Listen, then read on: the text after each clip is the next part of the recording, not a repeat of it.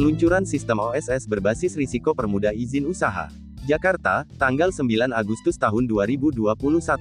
Presiden Republik Indonesia, Bapak Jokowi resmi meluncurkan sistem online single submission OSS berbasis risiko bertempat di Gedung Kementerian Investasi (BKPM).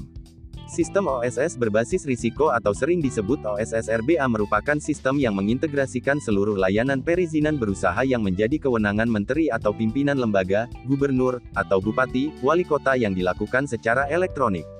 Berbeda dengan sistem OSS versi 1.1, OSS RBA adalah perizinan berusaha yang diberikan kepada pelaku usaha untuk memulai dan menjalankan usahanya, yang dinilai berdasarkan tingkat risiko kegiatan usaha, sebagaimana telah diatur dalam Peraturan Pemerintah Nomor 5 Tahun 2021 tentang penyelenggaraan perizinan berusaha berbasis risiko.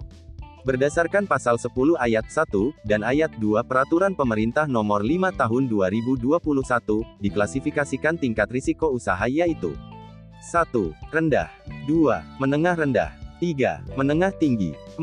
Tinggi. Pemberian jenis perizinan berusaha akan disesuaikan dengan tingkat risiko usaha, misalnya usaha dengan tingkat risiko rendah, cukup dengan NIB saja, usaha dengan tingkat risiko menengah rendah harus memiliki NIB dan sertifikat standar atau SS, sedangkan untuk usaha dengan tingkat risiko tinggi harus memiliki NIB, SS dan izin usaha. Semoga yang dilakukan betul-betul akan bisa membuahkan investasi yang berkualitas baik. Terima kasih.